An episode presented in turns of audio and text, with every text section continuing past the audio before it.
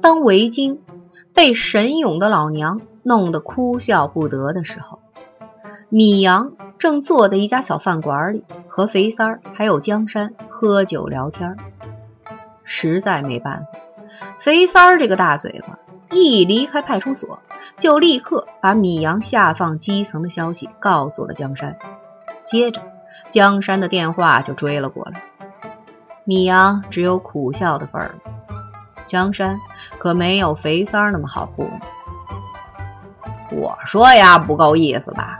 出了这么大事儿都不跟咱哥们儿说一声，要不是我今儿碰上，不定得瞒到什么时候呢。他不请客谁请客？喝得脸红脖子粗的肥三儿一边说一边打了个酒嗝。江山皱着眉头，用手呼扇了一下空气，靠，什么味儿啊？嘿嘿。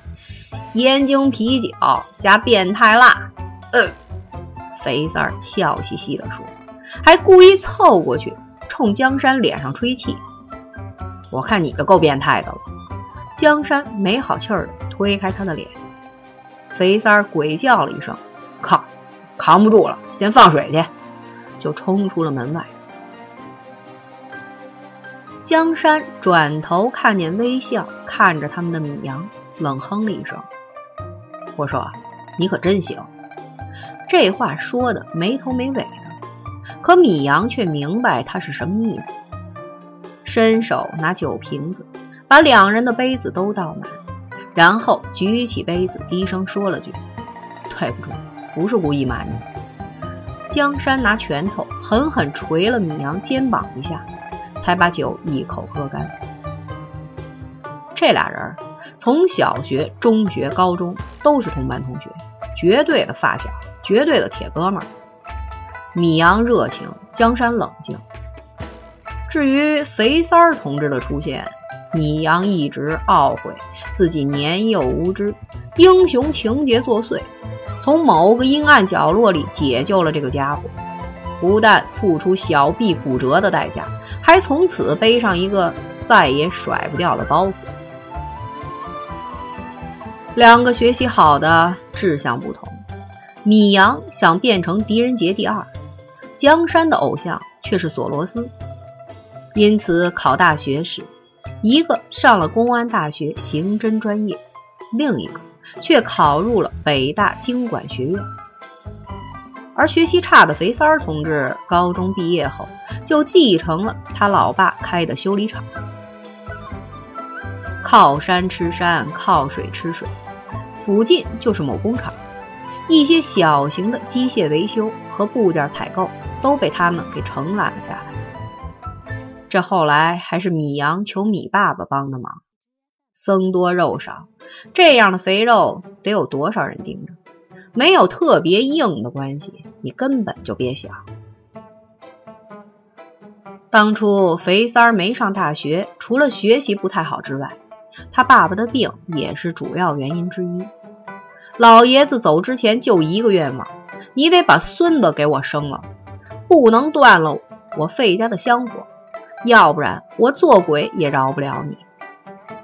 肥三儿的小名就叫三子，不是因为他排行第三，而是他妈妈流产两次，第三次才历经艰辛的保住了他。所以肥三儿的人生目标一直就是生儿为主，赚钱为辅。嗨，你们不等我，自己喝上了。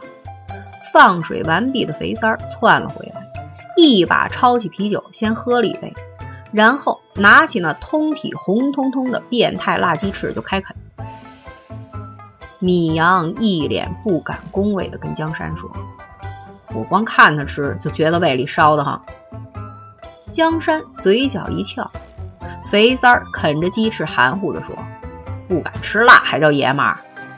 不等米阳回答，又问：“大米，这事儿你都认倒霉了？虽说你也有错，可这摆明了是拿你甜馅垫背呢嘛。”米阳淡淡一笑：“不认又能怎么样？局长快退了，我们队长要是抢出头，别说保不住我，就连他自己……”算了，不说，在哪儿都是工作，不让我脱警服就行。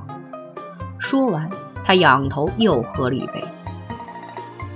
肥三儿还想说话，被江山用眼色制止，只能低骂了一句：“真他妈黑！”别说这些不痛快的了。对了，三儿，阿姨这两天身体怎么样？上星期给你家打电话，老太太说她血压又起来了。江山捡起一颗盐水毛豆，慢条斯理地吃着。他天生气质好，虽然平民出身，但特有高官子弟的范儿。按照米阳的说法，拿板砖拍人的时候，也优雅的，好像要请你跳交谊舞，很有欺骗性。这还用问啊？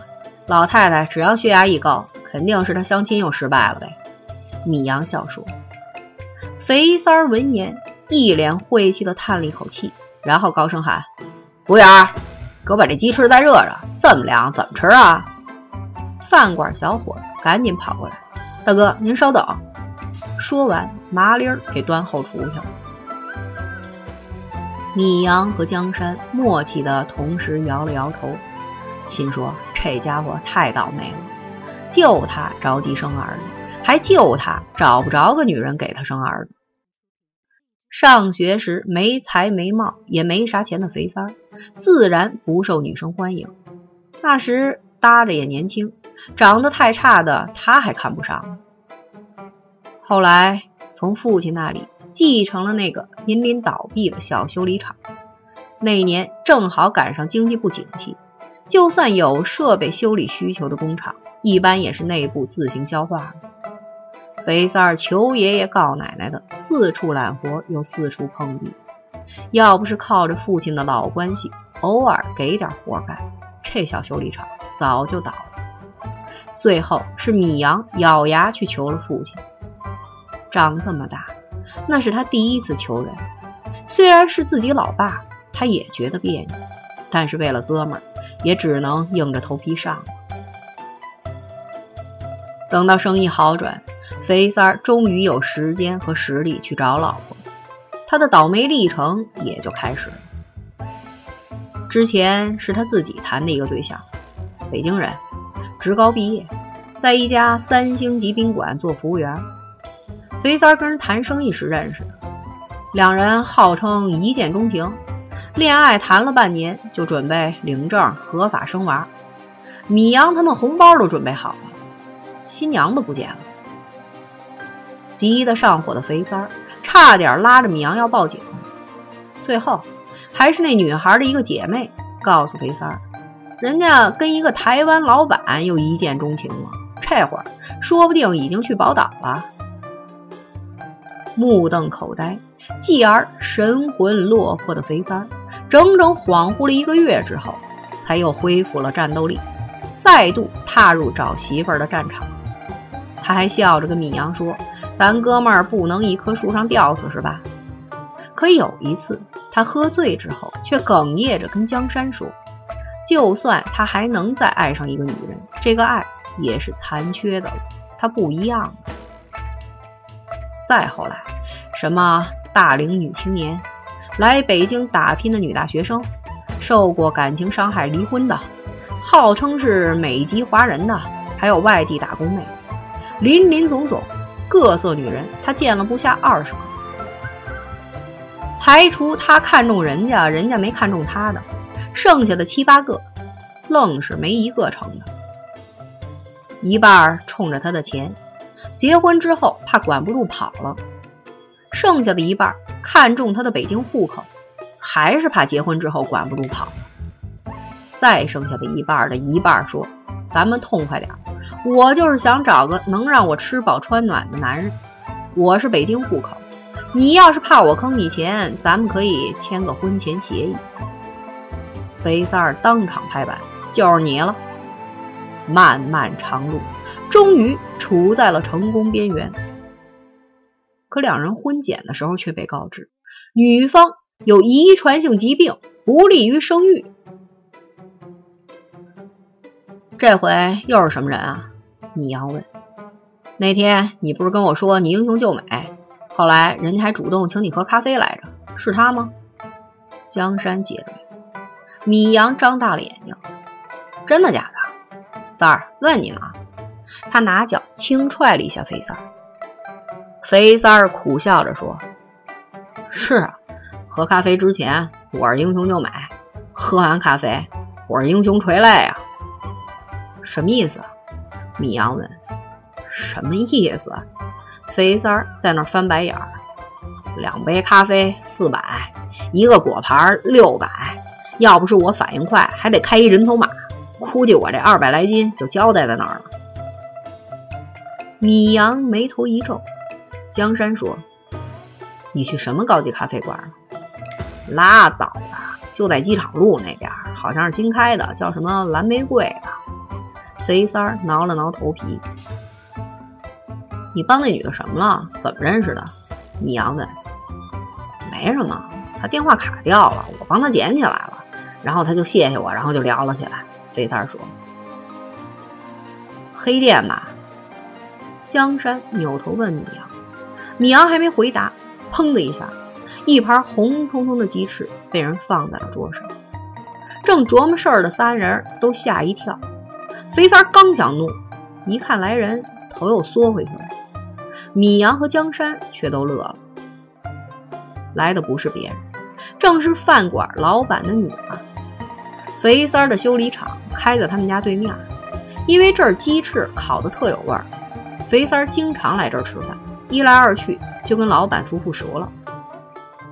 有一次赶上肥三儿带着米阳和江山来这儿吃饭，不知怎么说起肥三儿相亲的事儿来，饭馆老板娘就说了句：“要不把我姑娘介绍给你吧，二十出头还读那个自考，可上进了，配你正好。”米阳和江山都起哄说好。而肥三儿则嘻嘻哈哈的打岔，把话题扯过去了。等老板转身走开之后，才说：“就他那姑娘，瘦的白骨精似的，长得又不好看，没胸就算了，还没屁股，怎么生儿子呀？是吧？”他说的痛快，就没注意人姑娘拿着餐具正站在他身后。米阳使眼色，使得眼皮子都痉挛了，他还那口沫横飞呢。正对着姑娘的俩人都害怕，那姑娘直接把盘子直接拍他脑袋上。还好，姑娘很克制的放下东西就走了，只是那个脸色就不太好形容。自此以后，肥三儿依旧喜欢吃这里的烤鸡翅，却总是瞄着人姑娘不在的时候才来。小云，好久不见了。江山微笑着打了个招呼，小云礼貌的点了点头。却不像其他女孩那样被江帅哥的笑容晃花了眼。我们店一会儿就关门了，麻烦先结账吧，谢谢。他面无表情地说。米阳赶紧掏钱包，一边掏一边说：“死胖子，就你吃的多，还让我付钱。我要是钱不够，你补上。”肥三儿低头哼了一句：“我没钱。”米阳笑说：“没钱，没钱就把你压着。”又抬头跟小云说：“这胖子值俩钱吧？瞧这身五花肉。”说完，把钱递了过去。一旁的江山听了一笑，拿起酒杯喝酒，然后就听小云特淡定地说：“对不起，我们不收农副产品。”噗！江山喷了肥三一脑门啤酒。结账出来的三人在街边溜达着，消消神儿。肥三儿的脚步有点飘，脸红脖子粗的，也不知道是因为酒喝多了，还是刚才被小云噎的。米阳忍不住又笑了出来：“小屁啊！”肥三儿立刻瞪了他一眼。若是平常，肥同志断没有这样的胆色挑战米大侠，但是刚才在兄弟们面前实在是太跌份了。所以现在他那小小的、脆脆的自尊心很敏感。米阳也不生气，就乐呵呵地说：“三儿，说真的，那丫头挺配你的。瘦点怎么了？瘦肉猪不见得比肥猪小少下崽。长得一般怎么了？丑妻薄地家中宝，找个特漂亮的，你吃得下吗？”肥三儿一翻白眼：“挤谁呢？我告诉你，我还非找个杨贵妃给你看看。”别以为自己长得帅，我们这不帅的就得买次品。说完，转身摇晃着往马路对面走去。去哪儿啊你？米阳吆喝他一声：“伤自尊了，回家。”肥三儿学着宋丹丹的口音喊道。米阳快走两步，把他揪住。我看你是伤脑子了，你家在那边。肥三儿晕头晕脑的左右瞅瞅，然后嘟囔了一句：“你骗谁呢？”米阳哭笑不得，刚想说话，他手机响了。江山上前一步扶住了肥三儿。米阳腾出手来接电话：“喂，哦，妈，你啊，我这就回去。带什么？要那玩意儿干嘛？得得，我知道了，我去买。挂了啊。怎么了？江山问。没什么，我得去趟药店。你没开车吧？我先送三儿回去。米阳说：“我送吧，正好明天在这边的分行有点事儿，我今晚就住他那儿。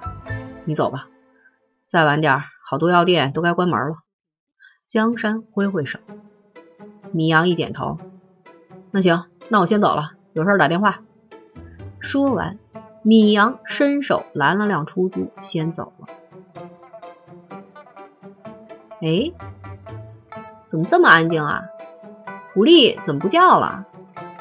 洗完澡出来的围巾听见楼下有人回家关铁门的声音，却没听见对门古丽的狂吼声。这破狗的臭毛病之一，不管几点，只要有个屁大点的动静，它最少得汪汪个一分钟。这楼上楼下没有不烦的，可一来。大家都是街里街坊的，不好意思说。二来，你爸爸是厂里的领导，这楼里住的都是一个厂的，谁会出这个头去得罪领导啊？就这样，时间一长，同志们也都适应了。今天突然没听见鼓励的动静，维京不禁有点纳闷。正拿按摩球搓脚心的维妈妈突然笑了。维京用毛巾包好头发。拿了瓶晚霜，就坐在了韦妈妈身边，一边擦脸一边问：“妈，你笑什么呢？这么诡异？”韦妈妈凑了过来，带了点得意的小声说：“今天我好好治了一下那破狗。”啊，您真踢他了？那古丽他妈还不跟您玩命啊？韦京怀疑的看着韦妈妈，手中还不忘在腮帮子上。做提升紧致的按摩。不过老娘以前愤怒时倒是说过，总有一天把这破狗一脚踢河北汪汪去。韦妈妈哼了一声：“我有那么笨吗？”说完，她又凑近了点儿，好像生怕对门的米妈妈听到似的。你不知道，今天早上我买菜回来，一上楼就跟对门撞个正着。你说？我又不是故意踩他的，就踩了那么一下，嘛，听得嚎的那叫一个惨，不知道的还以为他被大象踩了呢。哈哈，维京立刻笑了起来。维妈妈拍了他一下，先别笑，听我说。